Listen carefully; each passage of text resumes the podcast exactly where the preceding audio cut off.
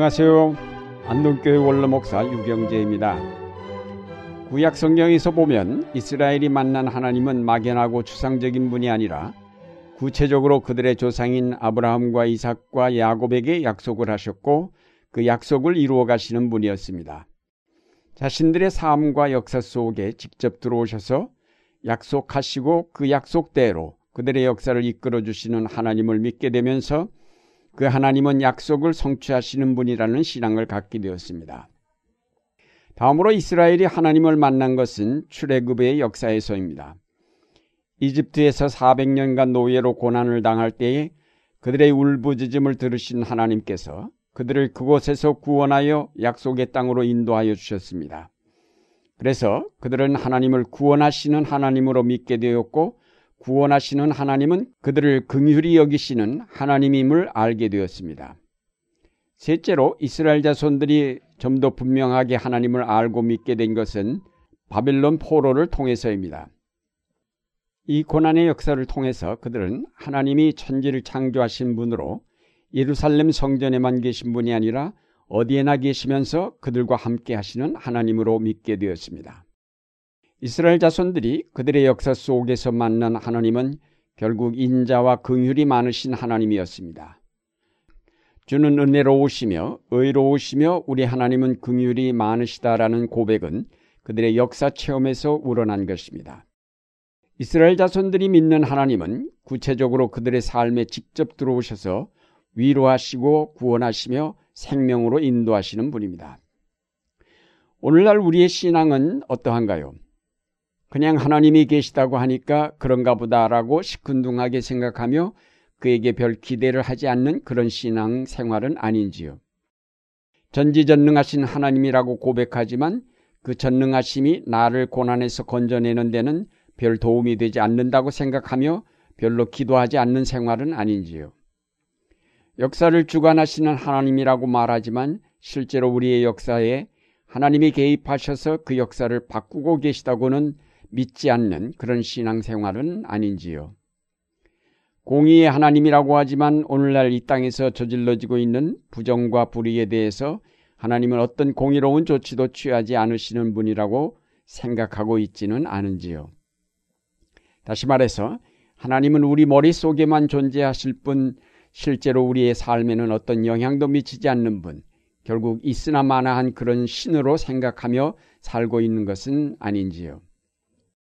우리는 구체적으로 하나님을 내 생활 속에서 만나야 합니다. 설교로만 들었던 하나님이 아니라 내가 직접 만난 하나님, 신학이나 철학에서 말하는 유실론의 하나님이 아니라 우리의 역사 속에서 경험된 하나님, 주일의 교회에 나와서나 기억하는 하나님이 아니라 매일매일 치열하게 기도하면서 만나는 하나님. 이 하나님이 바로 살아계신 하나님이며 우리가 믿는 하나님이십니다. 신약 성경으로 넘어오면서 우리는 십자가에 달려 돌아가신 그리스도 안에서 하나님을 만나게 됩니다. 하나님은 저 하늘 위에 고고하게 앉아 계신 분이 아니라 바로 고난당하는 인간의 역사 속에 직접 들어오셔서 친히 고난당하시는 분임을 신약 성경은 증언합니다. 하나님의 유일하신 아들이 친히 종의 형체로 오셔서 십자가 위에서 죽으셨다는 것은 하나님께서 인간의 모든 고통을 친히 체험하셨음을 뜻합니다. 하나님께서 인간의 고통과 무관하게 멀리 떨어져 계신 분이 아니라 그 고통을 친히 맛보시며 아파하신다는 사실을 뜻합니다. 성자 예수 그리스도의 십자가의 죽음은 단순히 그 순간의 고통만을 의미하는 것이 아닙니다. 결국 그것은 하나님께서 인간이 안고 있는 모든 고통을 알고 계시며 아파하심을 뜻합니다. 2000년 전에만 십자가의 고통이 있었던 것이 아니라 인간의 역사가 계속되면서 일어나는 모든 고난을 하나님이 아파하고 계신 것입니다. 그러므로 이 역사 안에 고통 중 하나님의 고통이 아닌 것은 없습니다. 다시 말해서 하나님은 인간의 역사와 무관하게 계신 분이 아니라 그 역사를 아파하시면서 그것을 구원하시고 온전케 하시고자 일하고 계신 분입니다. 그리스도께서 십자가에 달리셨다는 것은 오늘 우리의 고통 가운데 하나님이 함께 하신다는 뜻입니다. 십자가는 2000년 전 예수님을 못 박았던 나무 토막에 불과한 것이 아니라 인간의 역사 속에 일어나는 모든 고난이 바로 그리스도께서 달리신 십자가입니다. 오늘 이 땅에서 일어나고 있는 온갖 죄악과 불의와 죽음과 고난은 바로 그리스도께서 지신 십자가입니다. 그 고난의 역사에 하나님이 함께하고 계심을 뜻합니다. 오늘의 역사 속에서 일어나고 있는 모든 고난을 하나님이 외면하고 계신 것이 아니라 바로 그 고난 한복판에 하나님이 계시며 그 고난 때문에 아파하고 계신 것입니다. 우리가 당하는 역사의 고난과 내가 개인적으로 만난 고난 가운데 모두 하나님이 함께 계시며 그 고난을 친히 당하고 계신 것입니다. 그러므로 그 고난은 하나님의 것이며 따라서 그냥 넘어가지 않고 반드시 하나님께서 그 고난을 치료하실 것입니다. 우리는 고난 가운데 있을 때 그 고난 가운데 와 계신 그리스도를 만날 수 있습니다. 우리가 아파할 때 긍휼로 우리와 함께 계신 아빠 아버지이신 하나님을 만날 수 있습니다.